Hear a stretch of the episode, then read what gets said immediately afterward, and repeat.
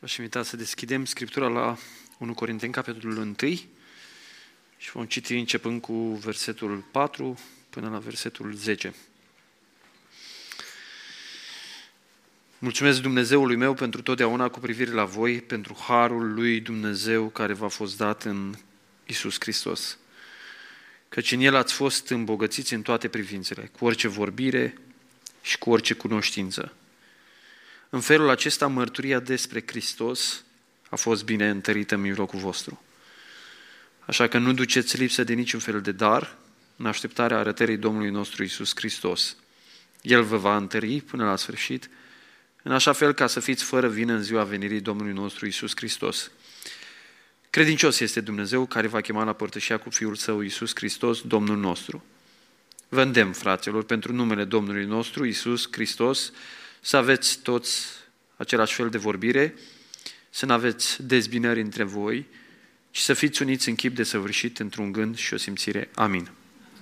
Ne rugăm câteva momente. Tată, stăm înaintea Ta și am deschis cuvântul Tău, revelația Ta fără greșeală, darul Tău pentru biserica Ta în toate veacurile. Un cuvânt care ne poate întări și astăzi sufletele, ne poate motiva la slujire, ne poate sfinți, poate face toată lucrarea. Știm că Evanghelia este puterea Ta pentru mântuire, pentru sfințire, pentru pregătirea noastră în slujire.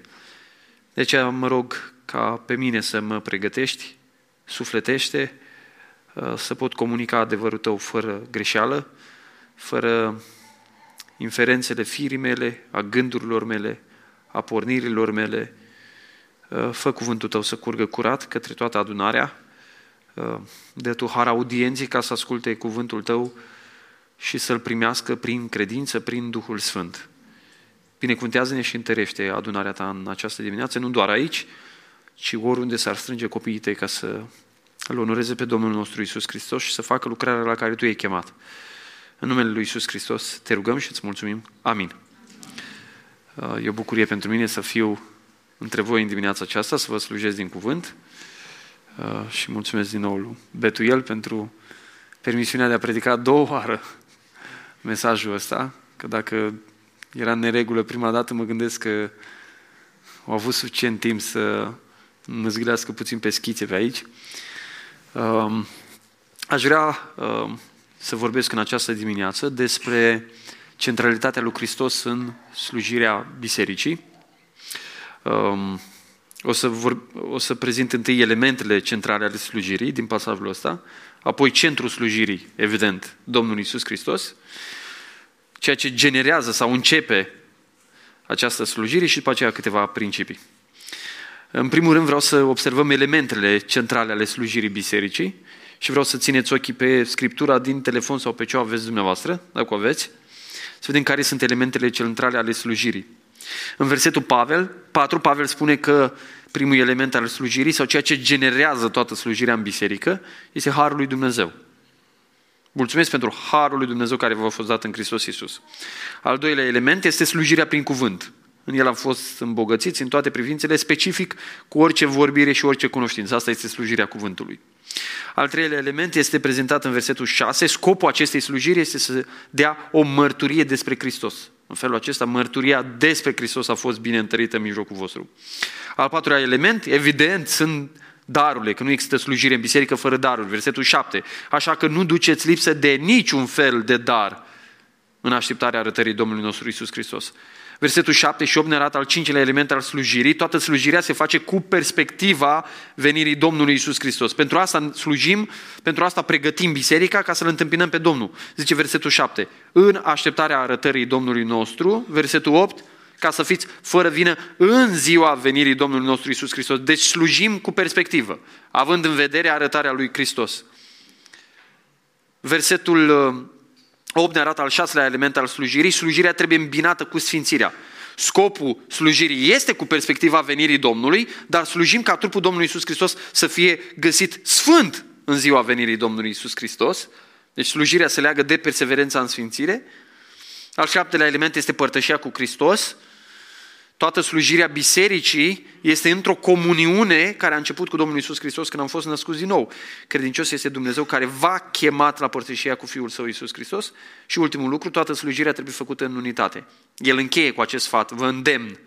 Da? Până acum a prezentat teologia, le-a dat siguranța mântuirii, siguranța perseverării, siguranța întâlnirii cu Hristos și acum încheie cu un îndemn la unitate. Toată slujirea trebuie făcută în unitate. Uitați, vă îndemn, fraților, pentru numele Domnului să aveți toți, ascultați limbajul unității, același fel de vorbire, să nu aveți dezbinări între voi, să fiți uniți, limbajul unității, în chip desăvârșit, într-un gând, asta este unitatea în gândire și o simțire, da, unitatea în simțire. Așadar, acestea sunt elementele centrale ale slujirii bisericii, deși am fi ispitiți poate de multe ori slujirea să o gândim în termeni doar de daruri. Eu am darul cu tare, X, Y, Z și fac lucru cu tare. Și asta este slujirea. Slujirea, ne arată Apostolul Pavel, de la versetul 4 la versetul 10, cuprinde foarte multe aspecte despre care o să discutăm imediat. Centrul acestei slujiri, deci am văzut elementele, centrul acestei slujiri este Domnul Iisus Hristos. Și din nou, dacă trecem prin toate elementele pe care le-am menționat, vreo 8, vedem că de fiecare dată, fără excepție, Apostolul Pavel, indiferent de elementele slujirii, îl precizează pe Hristos. Le luăm din nou. Versetul 4. Harul lui Dumnezeu ne-a fost dat în Iisus Hristos. Versetul 5. În El am fost îmbogățiți cu orice vorbire și cu orice cunoștință. În El, în Hristos. Deci slujirea prin cuvânt este în Hristos. Versetul 6. Mărturia care este generată de această slujire este despre Hristos. Interesant. Slujesc eu cu darurile pe care mi le-a dat mie, cu harul pe care mi le-a dat Dumnezeu mie, dar este o mărturie despre Hristos. Ăsta este al treilea moment pe care l-am văzut, da? Apoi versetul 7, ni s-au dat niște daruri. Zice, nu duceți lipsă de niciun fel de dar, dar cel care este centrul acestor daruri este tot Hristos, pentru că zice, nu ducem lipsă de niciun fel de dar în așteptarea arătării Domnului nostru Iisus Hristos. Apoi când vorbește în versetul 8 despre întărirea, sau cum numim noi doctrina perseverării în sfințenie, El vă va întări până la sfârșit, în așa fel ca să fiți fără vină în ziua venirii Domnului nostru Iisus Hristos. Desfințirea noastră îl are în vedere tot pe Domnul Iisus Hristos.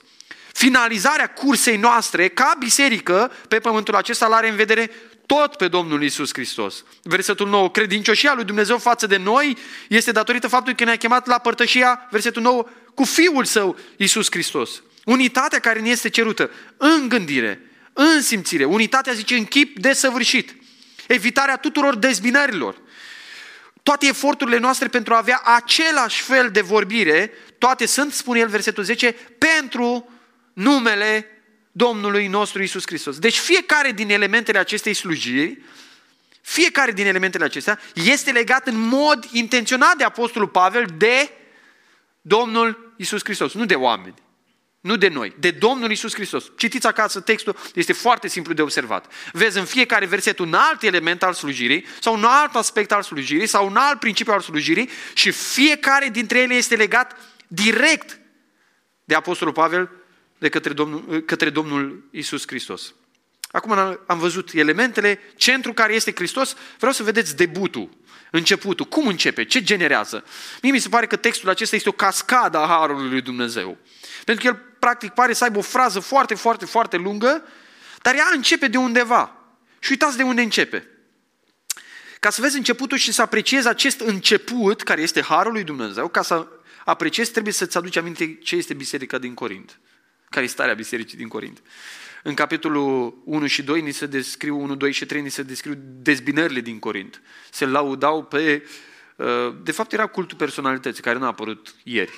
Da? Unul era cu Apollo, că era, zice, tare în vorbire. Unul era cu Petru, unul era cu Pavel, unul era cu retoricienii, care știau să ambaleze Evanghelia atât de frumos că, zice Apostolul Pavel în 1:17, cu înțelepciunea vorbirii că crucea lui Hristos era făcută zadarnic, atât de împopoțonată devenise Evanghelia. Apoi avem probleme în capitolul 5 cu curvarul din Corint. Zice că nici la păgânii s-au auzit așa ceva. În capitolul 6 avem de-a face cu oameni, cu frați care se dădeau în judecată unii pe alții. În capitolul 6 și 7 despre divorț, recăsătorire, probleme, da? Apoi în capitolul 8 cu carnea rămasă de la jertfe. Da, o mărturie rea dată pentru oameni care erau slabi în credință și mâncau, dar credeau că nu trebuie să mănânce. În capitolul 9, obiecțiile lor față de dreptul lui Pavel de a trăi din Evanghelie. În capitolul 10, Pavel vorbește despre faptul că unii se duceau și luau parte și la masa Domnului și la masa dracilor. În capitolul 11, se îmbătau la cina Domnului, se întreceau, își mânca rep de sarmale înaintea alului la alt, unul era flămând, zice, unul era îmbuibat, unul era biat, nu apuca să mai mănânce din cină. În capitolul 12, 13 și 14, un haos total pe darurile spirituale, pe prorocie, pe vorbirea în limbi. În capitolul 15, unii nu mai credeau în învierea Domnului Iisus Hristos. Haos total în biserica asta. Dar uitați cum începe el. Dacă tu ai fi scris o epistolă către o astfel de biserică, la care ei știi problemele punctual. Una dintre cele mai mari epistole este scrise acestei biserici, nu datorită faptului că avea multe lucruri de spus despre ei, ci datorită faptului că avea de corectat multe lucruri la ei. Dar uitați cum începe el. Mulțumesc Dumnezeului meu totdeauna cu privire la voi. Bun, și dacă mulțumești cu privire la noi, după aceea spui numai lucruri rele de noi. Dar el nu mulțumește pentru ce făceau ei, pentru performanțele lor, ci mulțumesc Dumnezeului meu totdeauna cu privire la voi pentru harul lui Dumnezeu. Ăștia sunt ochelari pe care el și-i pune când privește biserica, știind exact toate problemele. Concomitent știa toate problemele bisericii cum nu le știau nici măcar ei, așa de bine cum le știa Pavel. Prin revelație directă de la Dumnezeu avea o pătrundere spirituală a problemelor lor. El nu vedea doar un impact social sau un impact eclesial a păcatelor lor și a erorilor și ereziilor lor, negarea învierii. El avea o înțelegere spirituală și totuși când vorbește despre slujirea din adunare, el privește toată situația aceea prin harul lui Dumnezeu. Prin harul lui Dumnezeu. Vrea să corecteze problemele bisericii. Știe că soluția pentru toate problemele bisericii este Domnul Iisus Hristos și nu întâmplător începe vorbind despre har. Poate așa ar trebui să începem și noi să vedem biserica lui Dumnezeu. Știm problemele din biserică și le știți poate problemele de aici. Și poate unii le știți mai bine decât alții. Poate chiar aveți o claritate asupra lor. Dar dacă tu nu poți, dacă tu nu vezi întâi biserica prin harul lui Dumnezeu, tu nu vezi biserica biblic. Tu o vezi după mintea ta. Tu o vezi într-un mod omenesc, pământesc. Nu vezi după voia lui Dumnezeu. Eu sunt 100% sigur că biserica asta nu este mai rea ca biserica din Corint. Și sunt 100% sigur că cel mai multe biserici nu pot să coboare atât în decădere ca biserica din Corint. Iar dacă Pavel a putut să mulțumească pentru biserica aia, sigur poți și tu să mulțumești pentru biserica aceasta. Altfel nu vezi biserica bine. Nu ai o viziune dumnezeiască, biblică, cristocentrică asupra bisericii. O viziune a harului. Dacă te uiți atent pe text, tot ce spune Pavel despre slujire, toate acele 8 elemente pe care eu le-am menționat întreagă, toate sunt generate de acest har al lui Dumnezeu. Ăsta este izvorul acestui text. Harul lui Dumnezeu. Toate valurile acestei cascade, toate aceste trepte pe care le coboară această cascadă, sunt generate de harul lui Dumnezeu. Rezultă că soluția lui Dumnezeu pentru o biserică de felul acesta, pentru orice biserică, este harul său. Bogat, suficient, deplin, oferit în Domnul Iisus Hristos. Viziunea noastră, strategia noastră, perspectiva noastră pentru biserica apostolului Pavel, infailibilă, profetică, descoperită nouă, este harul lui Dumnezeu. Harul lui Dumnezeu este Hristos. Harul lui Dumnezeu este magazinat în Hristos. Ne este dat de plin în Domnul Iisus Hristos. Așa că de acum înainte când o să spun har, eu spun de fapt Hristos. Când o să spun harul face cutare sau cutare, eu mă refer la Domnul Iisus Hristos, care ne dă favorul acesta și puterea lui pentru a genera toate lucrurile în biserică. Harul, adică Hristos, este izvorul slujirii, temelia slujirii, începutul slujirii, alfa și omega în slujire, revărsarea în slujire, curgerea în sfințire, sfârșitul în slujire, el este totul, harul lui Dumnezeu, de aici începe totul. Mulțumesc Dumnezeului meu. Și acum aș vrea să merg la câteva principii care țin de slujire. Și primul principiu pe care l-am atins deja puțin este că adevărul ăsta despre harul lui Dumnezeu, că el nu vorbește despre harul mântuitor în primul rând aici, deși este implicat, ci vorbește despre harul care le este dat pentru a sluji, pentru că el zice: mulțumesc pentru harul lui Dumnezeu care v-a fost dat, căci, pentru că, și zice, uite dovada că aveți har, ați fost îmbogățiți în toate privințele cu orice vorbire și cu orice cunoștință. Deci este un har al slujirii, nu al mântuirii în primul rând. Sigur că ei au fost mântuiți, că altfel nu li se dădea un har al slujirii dacă nu aveau harul mântuirii. Nu există oameni puși în biserică mădulare în trupul lui Hristos care să slujească dacă nu sunt întâi mădulare. Și nu pot să fie întâi mădulare dacă nu au fost mântuiți. Dar el vorbește despre harul dat în Hristos pentru a sluji. Tu nu ai primit har doar ca să fii mântuit. Că mulți ne bajocoresc Pe drept, din păcate, că mulți vorbim despre Harul lui Dumnezeu strict pentru mântuire. Ei cred că au mântuirea, au biletul mântuirii și l-au pus la buzunar și nu mai au treabă. Așteaptă să vină Domnul și pe aia își fac de cap toată viața lor. Chei-ți mântuiți, Domnule, n-au stres. Da, unii într-adevăr așa vorbesc. Și unii ne bajocoresc pe drept în felul acesta. Pentru că singurul har despre care noi știm, dat în Hristos, este harul mântuire. Am fost mântuit, sunt rezolvat. Dar Pavel vorbește despre un har suficient, deplin, total, dat pentru slujire. Și dacă ai înțeles harul ăsta, spune Apostolul Pavel, dat în slujirea bisericii, adevărul acesta, înțelegerea aceasta spirituală, chiar dacă starea bisericii era deplorabilă, va genera mulțumire. Tu poți să mulțumești pentru biserica asta, este primul test. Tu poți să reacționezi ca Apostolul Pavel? Tu poți să te uiți la frați și surori, la felul în care Dumnezeu i-a dăruit pe fiecare dintre ei și să zici, ce? Mulțumesc lui Dumnezeu! Să te duci acasă să spui, Doamne, îți mulțumesc pentru biserica în care m-ai pus. Doamne, îți mulțumesc pentru slujile. Să ai o înțelegere spirituală a lucrurilor. Eu știu problemele, eu știu greșelile, eu știu falimentele, dar îți mulțumesc pentru harurile sau darurile de har pe care tu le-ai pus în biserică. Asta înseamnă să privești nu doar cu observații umane asupra bisericii, ci cu această iluminare spirituală asupra bisericii. Să vezi harul lui Hristos. Altfel, este o jignire la adresa lui Hristos. Este o jignire la adresa lui Hristos. Asta face Pavel. Ăsta e primul principiu pe care vreau să-l observați. Când este dat harul lui Dumnezeu pentru slujire într-o biserică, dacă îl înțelegi spiritual, tu vei putea mulțumi, lăuda pe Dumnezeu. Pentru lucrul acesta. Vei putea mulțumi și îl vei putea lăuda pe Dumnezeu. Întreb din nou, tu poți mulțumi? Tu ai stat vreodată să analizezi darurile, harul pe care Dumnezeu l-a dat pentru slujire în biserică? Să te gândești la frații și la surorile tale din biserică și să mulțumești lui Dumnezeu pentru lucrul acesta? Ăsta este primul principiu. Primul principiu, Pavel, tot pasajul este doctrinar, dar e fascinant pentru mine că el doctrina o prezintă în închinare. A fost o vreme în viața mea când îmi plăceau foarte mult dezbaterile la... să dezbatem, adevărul lui Dumnezeu, să le dezbatem. Dar am fost șocat că cele mai îndrăgite adevăruri din cuvântul lui Dumnezeu, dragi, profund inimii mele, sunt prezentate în doxologie, în închinare. Zice Apostolul Pavel, binecuvântat să fie Dumnezeu Tatăl Domnului nostru Iisus Hristos, care ne-a binecuvântat cu tot felul de binecuvântări duhovnicești în Hristos Iisus, în El Dumnezeu ne-a ales. Până la predestinare, Pavel mulțumește, are doxologie acolo. Adică el mulțumește lui Dumnezeu proștenat la pământ. El nu mulțumește lui Dumnezeu cu sabia în mână și bagă-l ăla sabia în el. Tu nu crezi în asta, tu nu crezi în adevărul ăsta, tu nu crezi în adevărul ăsta. Eu am argumente mai bune decât tine. Nu! El mulțumește el prezintă doctrina aia în închinare, prezintă doctrina aia în mulțumire, prezintă doctrina aceea îl pune pe Pavel pe genunchi. Îl pune pe genunchi. Harul lui Dumnezeu, dacă l-ai înțeles, te pune pe genunchi. Că unii zic, dacă predicăm prea mult despre har, oamenii o să trăiască în păcat. Ăla nu este harul lui Dumnezeu, frate, nu este harul lui Dumnezeu. Este o bajocuri, este o travestire. Aia nu e harul lui Dumnezeu. Harul adevărat al Domnului nostru Iisus Hristos.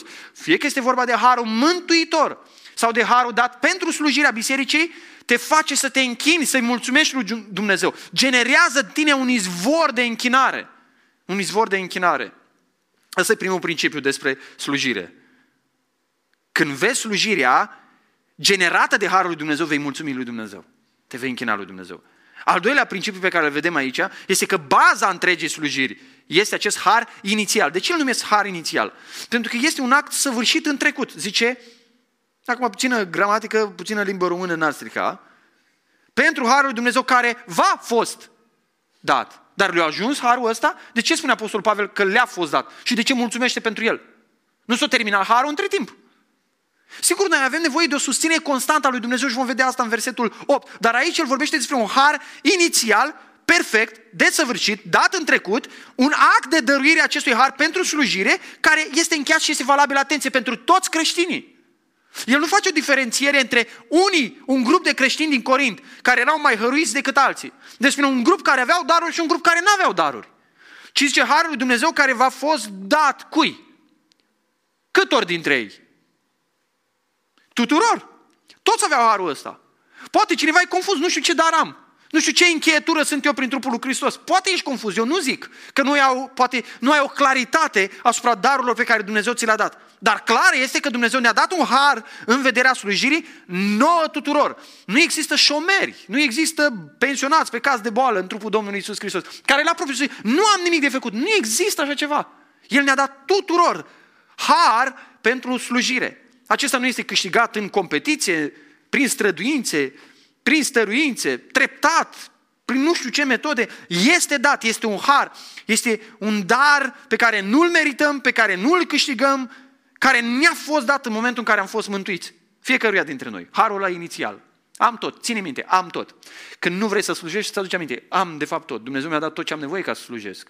Când nu mai ai chef să slujești. Când simți că nu poți să slujești. Ai foarte mult de simt. Când nu simți, da. Nu simți să predici. Nu simți să te rogi, nu simți să slujești, nu simți să faci slujirea ta specifică, să știi că Dumnezeu ți-a dat totuși tot ce ai nevoie ca să faci slujirea aia. Așadar, totul este doar scuză, nu că nu ai ce-ți trebuie. Ăsta e al doilea principiu, da? Baza întregii slujiri a fiecăruia dintre noi este harul inițial al lui Dumnezeu. Atenție, harul nu este o substanță pe care o poți măsura cantitativ. Nu vii la biserică să te încarci cu har. Harul este o persoană, zice, harul care ne-a fost dat în Iisus Hristos. Este o persoană. Harul lui Dumnezeu este o persoană sau lucrarea lui Dumnezeu în și prin această persoană. Cum știi că am avut har? Frate, a fost o predică cu har. Ce ziceți? A fost închinarea cu har. Cum știi? Păi m-am simțit cumva. Oare? A fost o rugăciune cu har? Cum știi? A fost o predică cu har? Dacă a fost fratele mai carismatic, așa, ne-a spus poante, faine, mai glumițe, mai nu știu ce, ne-a ținut atenți. Oare? De unde știi că a fost har? Cum ai putea tu individual să măsori că a fost har? Cum știi că într-o slujire din afara slujbei bisericii a fost har? Că Biblia vorbește aici despre har și e important să lămurim asta pentru că harul generează toată slujirea. Deci dacă harul generează toată slujirea, noi vrem să vedem, a fost o slujire cu har sau nu? Că dacă n-a fost o slujire cu har, nu a fost o slujire autentică. Nu a fost slujirea pe care Dumnezeu a intenționat-o pentru biserică. Harul lui Dumnezeu nu este în slujire dacă noi spunem că este în slujire. Noi credem că a fost har. Păi, nu de asta a fost har că noi credem. Noi spunem că a fost har. Păi nu de asta a fost har că noi putem spune orice. A fost har dacă a fost, nu? Dar cum știm că a fost? Și har este în toată slujirea noastră, am dat doar câteva exemple, dacă Hristos este central. Din nou spun, nu dacă spunem că este central. Hristos este centrul bisericii noastre. Bravo, ai spus foarte frumos. Întrebarea este Hristos centrul bisericii voastre în mod real? Păi cum știu, frate? Păi dacă Hristos este central în cântare, central în rugăciune, central în întâlnirile noastre, central în predicarea mea, central în timpul de conectare, central la cina Domnului, central la botez. Aia este o slujire a bisericii. Un botez este o slujire a bisericii. Dau exemplul ăsta. Mărturie de botez. M-am născut într-o familie de credincioși. Părinții mei m-au dus de mic la biserică. Am fost după aceea la grupurile de copii. Ai început, deci ai dat slavă ție sau cui? Nu, ai dat slavă că te-ai născut așa, părinților ai dat, surorilor la grupurile de copii, am mers după aceea la cor, am mers la fanfară. Bun, și dirijorii, slavă și lor, ce ai mai făcut după aceea? Eu nu prea am umblat așa prin lume, Domnul a avut așa și la urmă spui și, băi, fraților, adică ce mai așteptați? Botezați-mă! Ce mărturie grozavă ai tu, în care tu ești centrul mărturiei tale. Tu ești centrul mărturiei tale, nu este Hristos acolo. Nu este Hristos acolo. Și nu este har. Într-adevăr, nu este har. Pentru că Hristos nu este în centru. Avem cina Domnului. Toți cei care sunt vrednici și sau săptămâna asta sau luna asta au tras bine, au performanțe, să se ridice la cină. Am zis în glumă odată că dacă cineva mai spune ceva de genul ăsta la cina Domnului, mă arunc pe pământ. Mă arunc la pământ. Să nu mă trăznească Dumnezeu. Doamne, m-a ridicat, sunt vrednic săptămâna asta. Luna asta, noi luăm cina săptămânal. Am dat puternic de tot, gata. Cum sunt? Am întins, sunt vrednic acum de elemente. Dar eu nu spun prin asta că venim oricum la masa Domnului, sub nicio formă. Dar cine e central? Asta este întrebarea. Acolo este har. Când Iisus strălucește, când Iisus este începutul, mijlocul, finalul, când Iisus este subiectul, scopul, structura, când El este totul, când e imbibat de Hristos. Cineva mi-a făcut recent o mustrare și am vrut să o primesc. Am zis, Domnule, să mai primesc și eu, măcar din când așa, câte o mustrare. Și eu zis, eu sunt plictisit de predicile tale. Bun, dar nu te obliga nimeni să le asculti. În primul rând că nu ești din adunare la noi și sunt plictisit pentru că mereu cu Iisus. Ba, Iisus în jos, ba, Iisus în sus, tot Iisus peste tot. Nu Iisus peste tot? Unde te-ai întors tu și nu l-ai văzut pe Iisus? Nu este totul din El, prin El și pentru El, în creație, în providență, în istorie, în mântuire, în slujirea bisericii?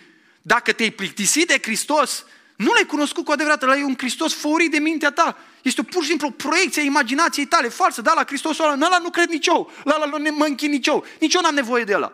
Hristosul nostru este tot, este curgerea aceasta harului lui Dumnezeu în toată slujirea bisericii. Este foarte important să înțelegem lucrul acesta. Ascultați-mă, slujirea care nu este prin har, prin forțele proprii, Dacă nu este prin har, este prin forțele proprii. Acest tip de slujire este epuizantă. Acest tip de slujire este fără bucurie. Acest tip de slujire este frustrantă. Acest tip de slujire începe cu așteptări mari. Am venit la biserică, asta care are o viziune grozavă și după aceea ești dezamăgit profund. Tu nu ai început prin har. În centrul slujirii tale nu a fost Hristos. Ea ține puțin. Este plină de frustrare. Este epuizantă. Vei ceda. Nu vei putea rezista pentru că nu este Hristos. Slujirea în biserică este ceva, necesită o putere supranaturală și iar această putere vine de la Dumnezeu, de la Hristos. O spun din experiență proprie. Ea vine de la Hristos. Nu ai cum, vei obosi, ascultă-mă. Dacă slujești prin forțele proprii și ești plin de frustrări și ești nervos și ai o grămadă de obiecții și de nemulțumire, ascultă-mă, nu vei rezista, vei exploda într-o zi. Vei exploda, nu vei rezista.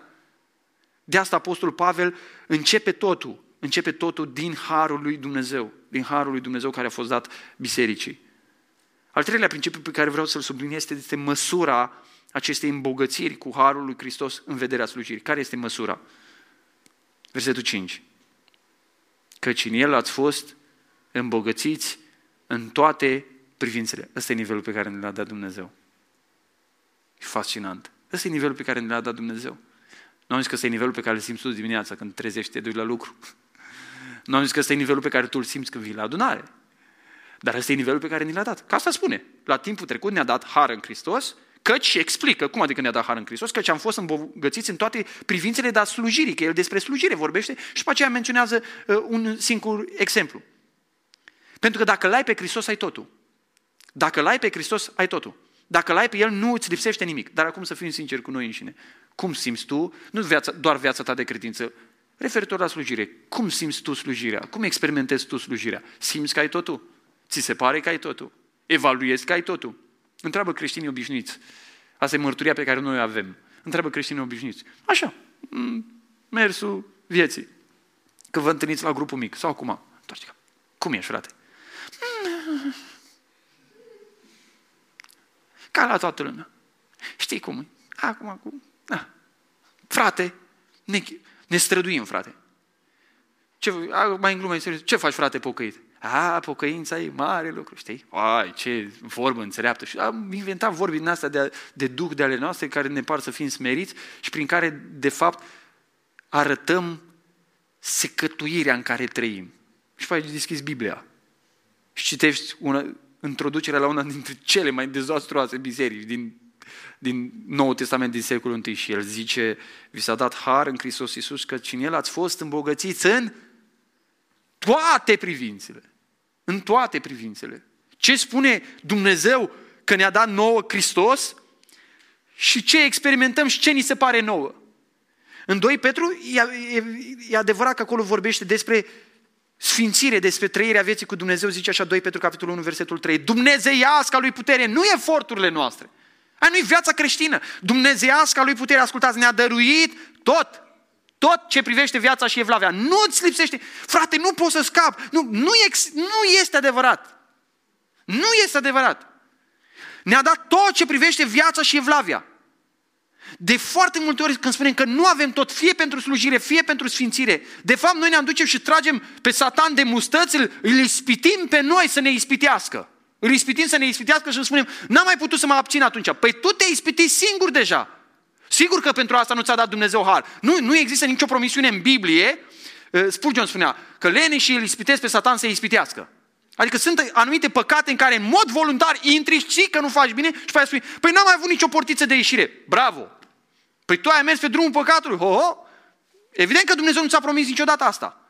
Dar în mod normal, ca principiu, Dumnezeu ne-a dat dumnezeiasca lui putere și prin ea ne-a dat tot ce privește viața și evlavia prin cunoașterea celui ce ne-a chemat prin slava și puterea lui. Absolut tot.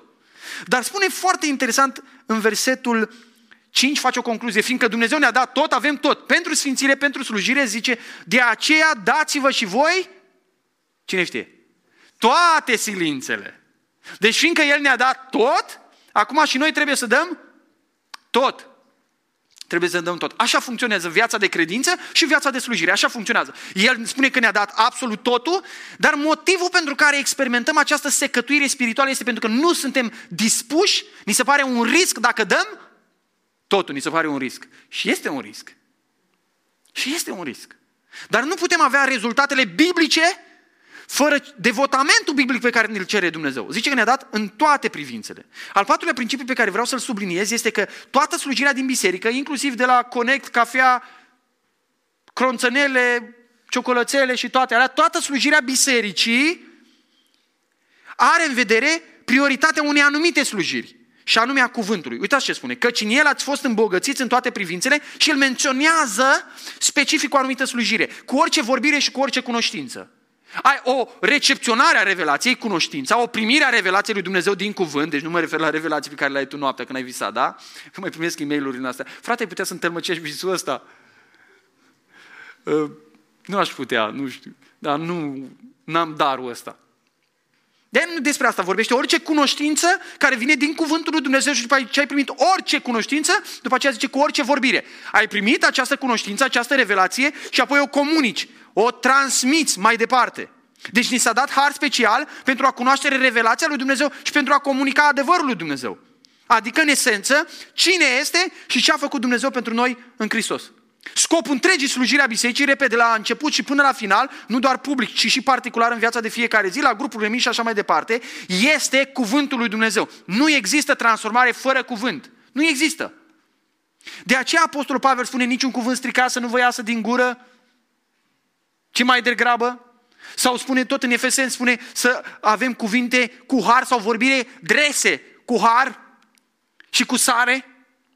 El nu se referă doar la predicarea cuvântului Dumnezeu publică, nici măcar în versetul 5 nu se referă doar la predicarea publică a cuvântului, zice orice vorbire, orice cunoștință. Tu nu ai cum să ridici pe celălalt decât prin revelația lui Dumnezeu. Ați văzut vreodată urlatul care ajută copiii să fie mai cuminți? Încercat, falimentat. Agresiunea care ajută pe copii, ați văzut? Încercat, falimentat. Dar ați văzut agresiunea și violența în biserică care ajută pe ceilalți? Încercat, falimentat. Bârfă care ajută pe ceilalți? Că și aia este vorbire. Cunoști ceva, zice, cu orice vorbire și orice cunoștință. Am aflat că au făcut asta. Grupurile de WhatsApp. Sunt grupuri de WhatsApp de păstori. N-ați vrea să le vedeți. Am citit unul recent. N-ați vrea să le vedeți. Au cunoștință și după aceea au și orice fel de vorbire. Dar nu este har. Aici spune, ni s-a dat har ca să avem orice cunoștință și orice vorbire. Se referă la revelația lui Dumnezeu. Când în interacțiunile noastre particulare, în mustrări, în ridicări, în îndemnări, în mângâieri, în tragerea celor, smulgerea, spune unuia, smulgerea din foca a unuia, îndemnarea celuilalt, la dragoste, la fapte bune și așa mai departe, în toate astea trebuie să avem o cunoștință biblică, să-l ridici biblic și să-i vorbești biblic. Doar atunci să faci o ridicare prin har. Toate celelalte metode falimentează, nu funcționează, manipularea nu funcționează. Picătura chinezească nu funcționează. Nu funcționează. De aceea el dă prioritate cuvântului și atunci spui, bun, eu cu cafea acum. Ce legătură este în slujirea aia cu cuvântul? Vă spun eu ce este aia. Dacă n-ai dormit bine noaptea, ai venit aici, ți-a făcut o cafea bună, puțin te încarci, da? Dar el îți face cafea ca tu să intri înăuntru și să asculți cuvântul, să cânți cuvântul și să te rogi cuvântul.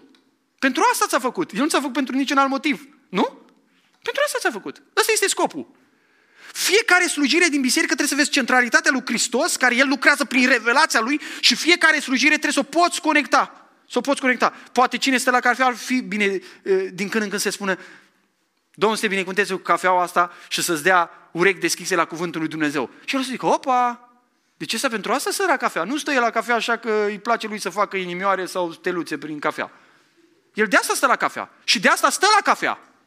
El de asta stă acolo. Corect?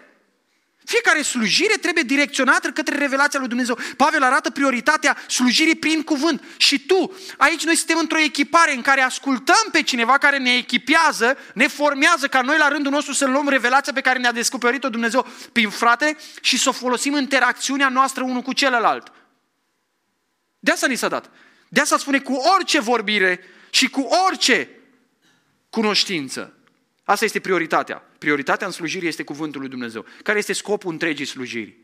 Din nou, vreau să tragi cu cronțănele, cu cafeaua, cu curățarea băilor, toate slujirile care sunt în folosul bisericii, ele au un scop mai mare. Uitați ce spune, în felul acesta, vi s-a dat har, ați fost îmbogățiți, în toate privințele, în orice cunoștință, dar vi s-a dat revelație pe care o știți, o verbalizați, o comunicați. În felul acesta, dacă respectați principiile acestea, mărturia despre slujirea voastră și darurile voastre și strălucirea voastră și înțelepciunea voastră și dăruirea voastră și sacrificiul vostru și cât de grozavi sunteți voi. Nu, zice, în felul acesta toată slujirea voastră va atrage atenția asupra cui? Ia ascultați, în felul acesta, prin slujirea voastră, mărturia despre Hristos, că dacă ai făcut-o pentru El, El va străluci. Mărturia despre Hristos a fost bine întărită în mijlocul vostru, până s-au apucat de prostii.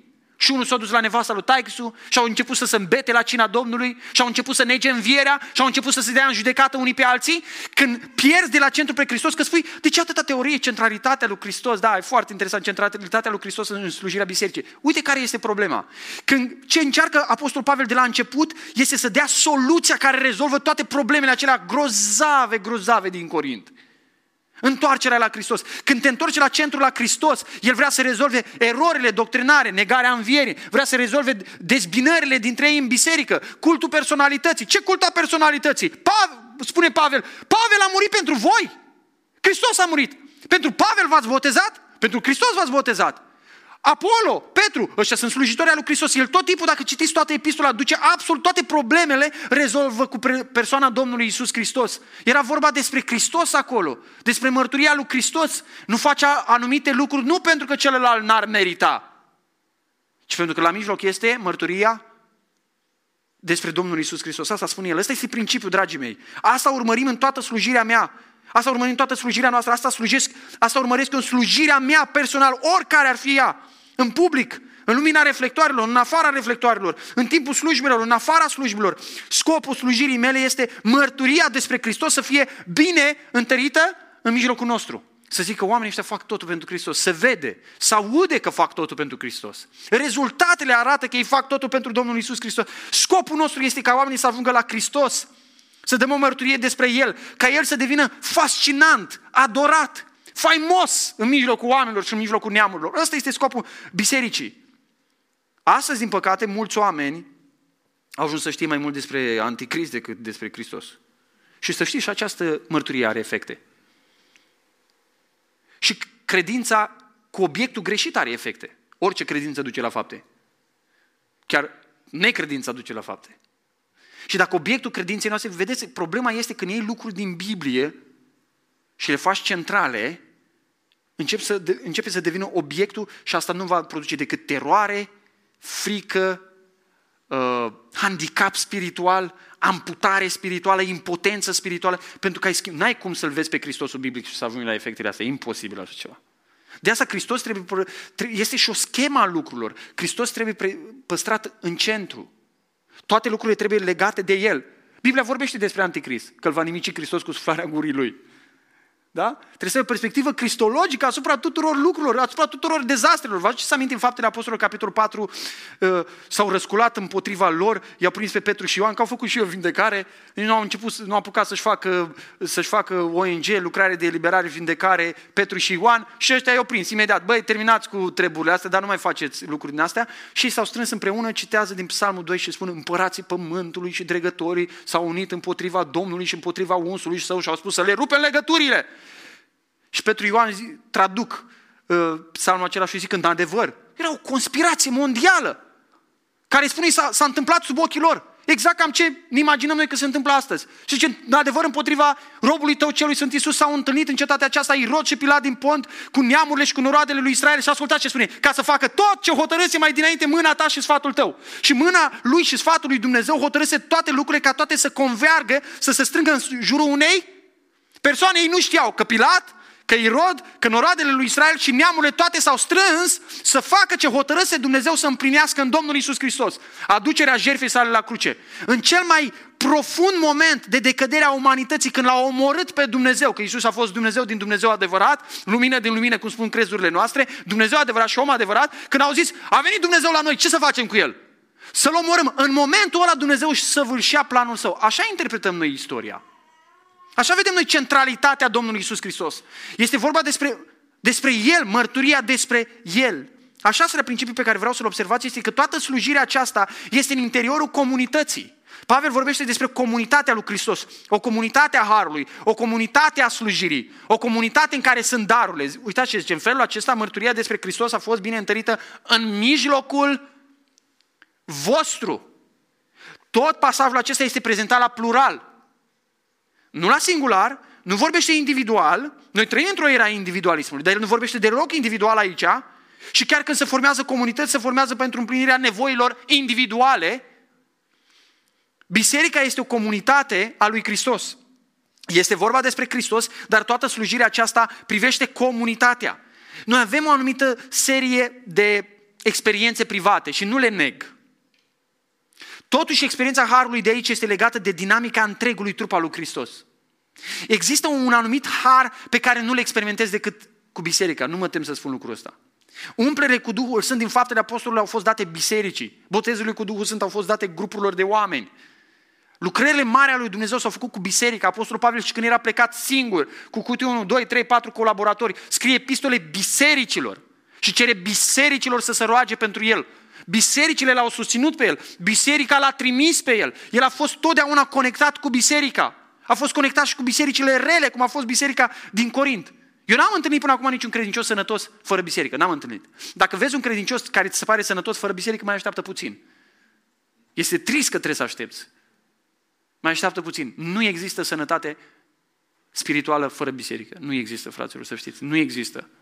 Nu neglijați biserica. Vă spun tragic exemplul ăsta. În perioada pandemiei am fost chemat în special la o biserică mărișoară, dar cu o populație destul de îmbătrânită.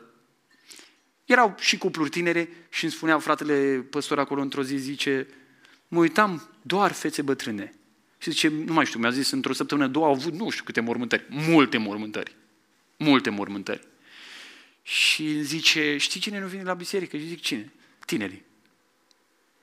Nu veneau tinerii. Vedeam pe bătrâni veseli, veneau la adunare, păstrau, ca armată, să vă zic că au făcut armată ei. Intrau ca la armată, ieșeau ca la armată. Cu distanțe, cu tot ce trebuie, puneau dacă le ieși capotul pe cap. Doamne, respectau toate regulile, dar nu neglijau comunitatea. N-au neglijat comunitatea. Și tânări de 21 de ani, de 27 de ani, mă tem să vin la biserică ca să nu fac, să nu mă îmbolnăvesc. Au tucit puțin, gata, nu mai poate. S-o temu că moare. Vă spun, acolo era altă problemă. Eu nu sunt conspiraționist, nu neg lucruri, nu intru în alte discuții. dar se vedea ceva. Dacă nu s-o temută la de 80 de ani și te temi la 20 de ani, acum, dar înțeleg, dacă ai diabet și toate bolile se năpustii pe tine, ești justificat. Dar acolo era o problemă, era altă problemă. S-o terminat, tărăboiul și tot nu venit. El nu se temea, el avea alte probleme, alt COVID avea el. De alt soi, neglijarea comunității. Biblia prezintă această dinamică a trupului lui Hristos. Aici ne dezvoltăm noi. Vreau să observați apoi următorul principiu în versetul 7, plinătatea darurilor pe care Hristos le-a dat bisericii pentru slujire. Nu duceți lipsă de niciun fel de dar. Când vezi o slujire în care nu implica nimeni, să știi că este cineva acolo care are darul. Dar nu ridică mâna. Care vă implicați în asta? Și toți stau, oare se implică altcineva? Darul este acolo. Dumnezeu a dat bisericii sale toate aptitudinile spirituale prin Duhul Sfânt necesare, bisericii respective, ca ea să ajungă frumoasă, întreagă, până la venirea Domnului Iisus Hristos. Tot.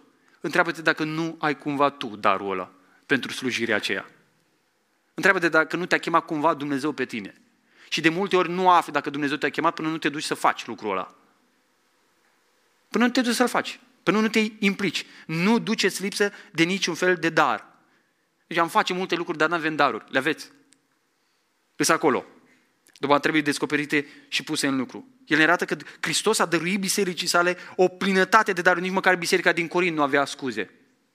Nu avea scuze pentru tot dezastrul care era acolo. Fiecare biserică locală are în interior ce are nevoie. Problema este cu disponibilitatea și administrarea, folosirea acestor daruri. Sunt oameni stejar, la umbra cărora nu crește nimic. Și din fericire, foarte multe adunări care se plantează în ultima perioadă de timp sunt opusul acestui lucru. Slavă Domnului!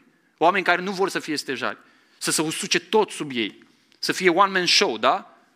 Nu.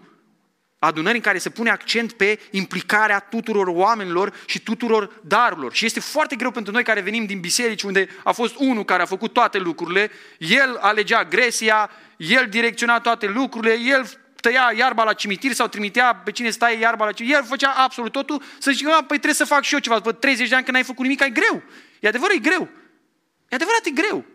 Dar Biblia spune că ni s-a dat toate darurile și toți avem darurile acestea, avem darurile care sunt necesare, nu avem aceleași daruri toți, dar avem darurile necesare pentru slujirea în biserică ca să-L așteptăm pe Domnul nostru Iisus Hristos. Al optelea principiu pe care vreau să-l subliniez este că slujirea în biserică este o legătură dintre harul inițial care ni s-a dat și harul escatologic. Repet, slujirea din biserică, acum, astăzi, aici, mâine, poimâine, răspoimâine, slujirea aceasta este o legătură dintre harul care ni s-a dat la început și harul escatologic. Iată ce vreau să spun. La început, când Dumnezeu ne-a mântuit, ne-a dăruit pe fiecare dintre noi, ne-a hăruit cu aptitudini pentru a sluji în trup.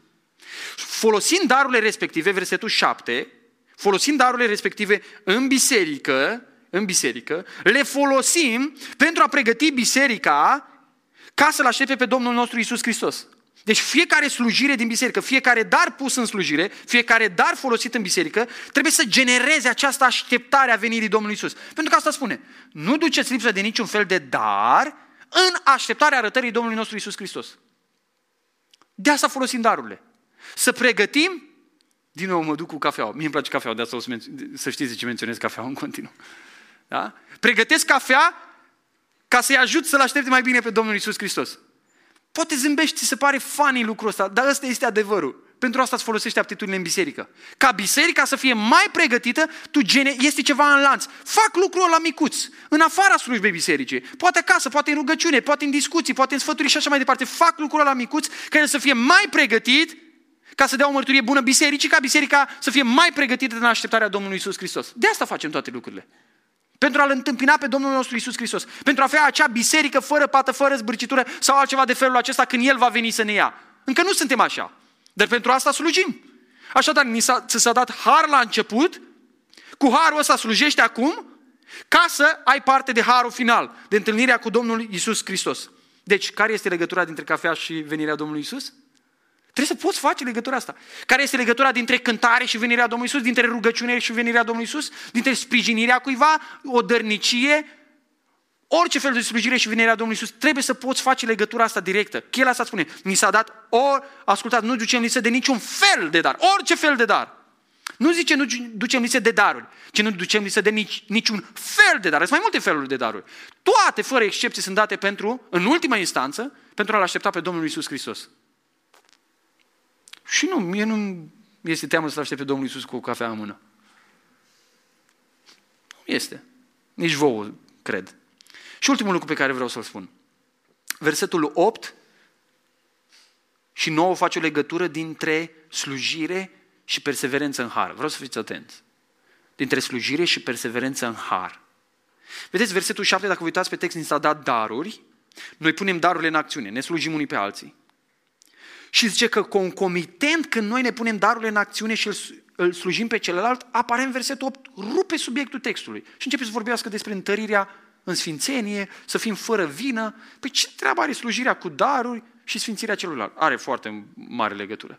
Motivul pentru care eu îl slujesc pe celălalt este ca în timp ce îl slujesc pe celălalt, Dumnezeu să lucreze pe mine și să-l întărească pe el. Citim versetul 7 și 8 din nou. Nu duceți lipsă de niciun fel de dar în așteptarea arătării Domnului nostru, versetul 8, El vă va întări până la sfârșit ca să fiți fără vină în ziua venirii Domnului. Vedeți paralelismul? Noi slujim pentru a-L aștepta pe Domnul, El ne întărește până la venirea Domnului. Deci în timp ce eu slujesc cu daruri, Dumnezeu ce face? El ne întărește. Când mi-am pus darul în acțiune pentru celălalt, pentru biserică, Dumnezeu lucrează atunci la întărirea bisericii, la pregătirea bisericii pentru întâmpinarea Domnului Iisus Hristos. De fiecare dată când îți folosești darurile spirituale, slujirea, public, privat, în slujbele bisericii sau în afara bisericii, tu de fapt te deschizi la lucrarea lui Dumnezeu ca Dumnezeu prin tine să întărească pe ceilalți. Să întărească pe ceilalți până la sfârșit, ca ei să fie fără vină în ziua venirii Domnului nostru Iisus Hristos. Deci există acest principiu, această legătură dintre slujirea fiecărui mădular prin darurile pe care le-a primit și sfințire. Și sfințire. Ăsta este scopul, ca să devenim mai asemănători cu Domnul nostru Iisus Hristos. Să fim mai sfinți. Și acum puțin despre această perseverență. Nu darul meu îl păstrează pe celălalt în har. Uitați ce spune, deși noi ne folosim darurile și nu ne lipsă de niciun dar, deși noi suntem instrumente, știți care este miracolul? Că suntem, spunea cineva, suntem niște bețe strâmbe cu care Dumnezeu trage linii drepte. Mi se pare fascinant că Dumnezeu, prin oameni atât de cioturoși și de strâmbi și de problematici ca noi, îi sfințește pe ceilalți. Asta e un lucru fascinant. Asta e un miracol. Că nu perfecțiunea noastră generează efecte spirituale în celălalt. Că el nu trebuie să devină ca mine, ci harul lui Dumnezeu care curge prin mine și prin darurile pe care le folosesc, prin cunoștința mea și prin vorbirea mea și prin slujirea mea pe care Dumnezeu mi-a dat-o. Harul lui Dumnezeu îl întărește pe el. Harul lui Dumnezeu îl întărește pe el. Și uneori cei care sunt întăriți se ridică într-o stare spirituală mai bună de cei care au făcut această întărire. Este harul lui Dumnezeu care este la lucru. Și apropo de perseverența Sfinților în har, care este această doctrină atât de dragă nouă, el vă va întări până la... Tu ai fi scris bisericii din Corint asta?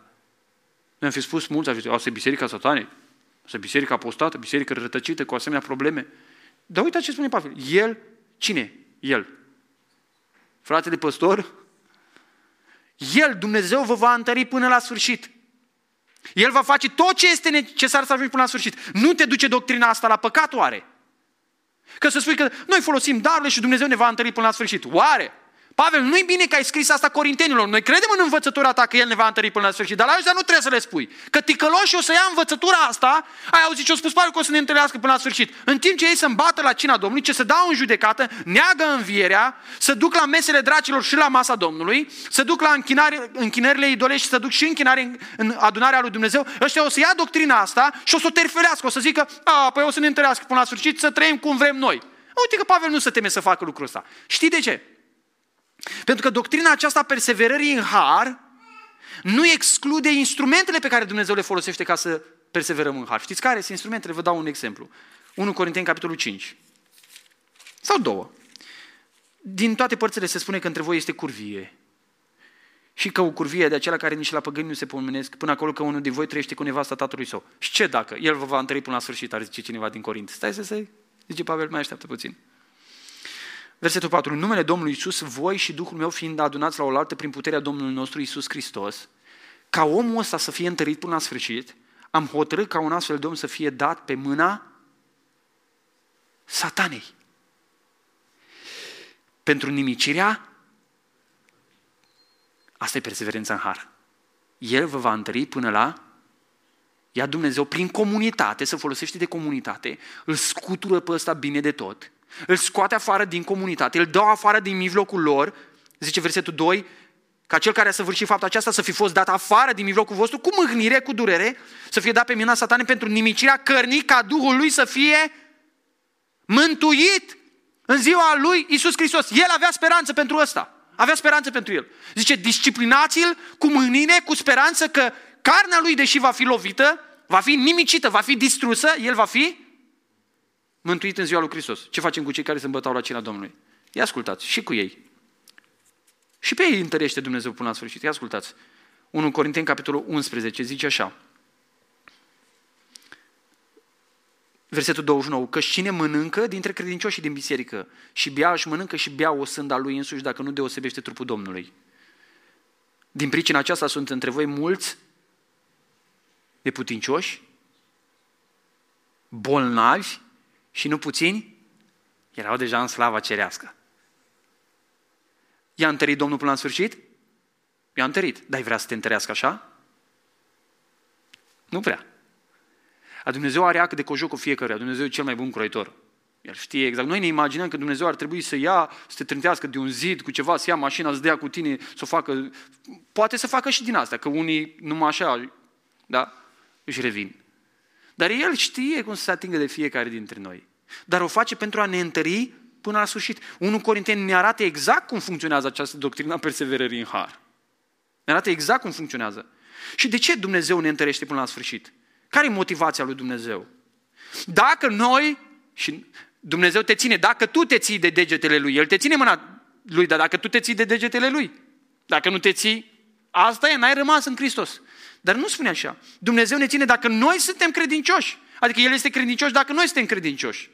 Da? El ne alege dacă noi ne alegem singuri. Da? Dumnezeu ajută pe cel care se ajută singur. Ceva de genul ăsta. Îți dă, dar nu-ți bagă în traistă. Știți? Biblia nu zice așa.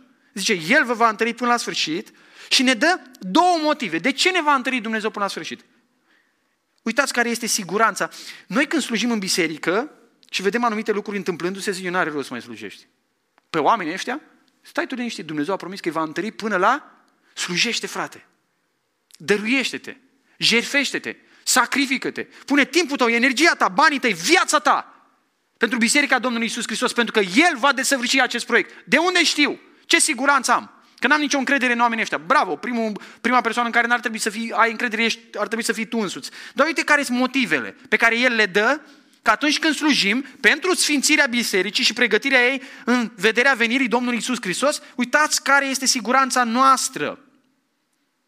Primul motiv, versetul 9, credincios este Dumnezeu. El ancorează perseverența noastră în har, ancorează de caracterul lui Dumnezeu, de credincioșia lui Dumnezeu. Noi perseverăm, biserica perseverează pentru că Dumnezeu perseverează față de noi. În acest context, El ne întărește prin lucrarea mădularilor în biserică. Harul lui Dumnezeu cu care am început viața de credință ne asigură nu doar începutul, nu doar parcursul, ci ne asigură și veșnicia, și proslăvirea, și intrarea în slava lui Dumnezeu. Deci siguranța pe care noi avem este ancorată în caracterul lui Dumnezeu. Cum știu că ne va fi dat harul? Cum știu? Datorită caracterului Dumnezeu, datorită loialității sale, credincioșiei sale. Harul lui Dumnezeu nu depinde de loialitatea noastră, pentru că de foarte multe ori noi nu suntem loiali. Perseverența lui Dumnezeu sau păstrarea noastră în harul lui Dumnezeu nu depinde de noi, pentru că de multe ori noi nu ne ținem în harul lui. Și El ne ridică, și El ne caută, și El ne găsește, și El ne atrage. Și repet, El o face în cele mai multe cazuri prin ceilalți. Prin comunitatea harului, prin comunitatea harului. Ăsta e primul motiv, fiindcă El este loial planului Său, El este credincios. El este credincios. Și al doilea motiv este chemarea Lui. Nu doar credincioșia Lui, chemarea Lui, ci credincios este Dumnezeu care va... Ascultă-mă, când Dumnezeu te-a chemat, El a știut toate greșelile pe care tu le vei face vreodată. Când Dumnezeu te-a chemat, El a știut toate falimentele tale, a știut și toate modalitățile în care te va disciplina. Și a știut și toate modalitățile în care frații și surorile te vor căuta, te vor mustra, te vor disciplina, te vor ridica, te vor îndemna, te vor mângâia, te vor atrage, te vor smulge ca din foc, spune, că e nevoie câteodată. Și a pregătit toate modalitățile astea. El când te-a chemat ca să te ducă, versetul 8, până la sfârșit. Te-a chemat ca să te ducă până la sfârșit. Asta este legătura pe care o face Apostolul Pavel. El spune, vă va duce până la capăt. Vă va duce până la capăt, până va veni Hristos. Ăsta e punctul ultim, da? Harul escatologic. Până la harul escatologic avem harul perseverării. El vă va întări și El te va întări pentru că ai intrat pe această cale. Credincios este Dumnezeu care v-a chemat la părtășia cu Fiul Său Iisus Hristos. Ce frumos descrie El intrarea pe calea asta. Să fii chemat la părtășia cu Fiul Său Iisus Hristos, Domnul nostru. Și vreau să închei în felul acesta. Ai fost tu chemat. Tot ce am spus eu acum n-are niciun sens pentru tine. N-are niciun sens. Ai fost tu chemat. Ai intrat în această părtășie cu Iisus Hristos? Nu dacă ai găsit o comunitate faină, s-ar putea să o fi găsit. Nu dacă ai găsit cafea bună, s-ar putea să o fi găsit. Muzică bună, s-ar putea să o fi găsit. Predici bune, s-ar putea să o fi găsit. Oameni faini, s-ar putea să o fi găsit. Ai intrat tu în această comuniune, în această părtășie cu Iisus Hristos, este un lucru foarte serios. Nimic din ce am spus n-are niciun sens pentru tine dacă n-ai intrat în comuniune cu El. Despre El este vorba. El e central peste tot. Dacă l-ai pierdut pe Hristos, crede, m-ai pierdut totul. Ești un trecător pe aici. Ești în plus. Ești în plus la propriu. Nu că comunitatea nu e deschisă pentru tine ca cândva cu mila și harul lui Dumnezeu tu să-L întâlnești. Dar ești în plus, nu faci parte, ești un corp străin din corp. Noi am vrea să intri în corp, să fii mântuit, să faci parte din corp. Și asta este chemarea, ascultați, ne-a chemat. Asta este chemarea lui Dumnezeu în final pentru tine astăzi. Dacă n-ai auzit glasul lui Hristos care te cheamă să fii iertat, să fii mântuit, să fii răscumpărat, să faci parte din împărăția Lui, din trupul Lui, din armata Lui și să fii în glorie cu El, ascultă-ați chemarea Lui, ascultă-ați glasul Lui care te cheamă. Ai fost tu chemat cu această chemare tainică, atractivă, puternică, cuceritoare, irezistibilă, minunată, miraculoasă, fascinantă, care te uimește, care te fascinează, care îți deschide apetitul pentru lucrurile lui Dumnezeu. Ai fost tu chemat. Dacă n-ai fost chemat, Dumnezeu să te facă să auzi chemarea Lui. Aș vrea să încheiem cu rugăciune. Momentul acesta. Tatăl nostru, îți mulțumim pentru cuvântul Tău. Ne rugăm în primul rând dacă există vreo persoană aici care n-a auzit chemarea Ta, se descheze urechile să o audă. Această voce puternică a Fiului Dumnezeu care ridică din morți. Acea chemare la odihna sufletelor noastre. Acea chemare care ne ridică păcatul, durerea, povoara, apăsarea conștiinței. Acea chemare care ne dă nădejdea vieții veșnice. Acea chemare care ne aduce în părtășie cu Domnul Iisus Hristos, o părtășie necurmată, o părtășie veșnică. Deschide urechile noastre ca să auzim această chemare. Întărește Tu adunarea aceasta, întărește fiecare mădular, fiecare membru, întărește și ajută pe fiecare să înflăcăreze darurile pe care Tu le-ai dat. Și să adoptăm această perspectivă biblică în care Hristos este central în slujirea noastră. Amin.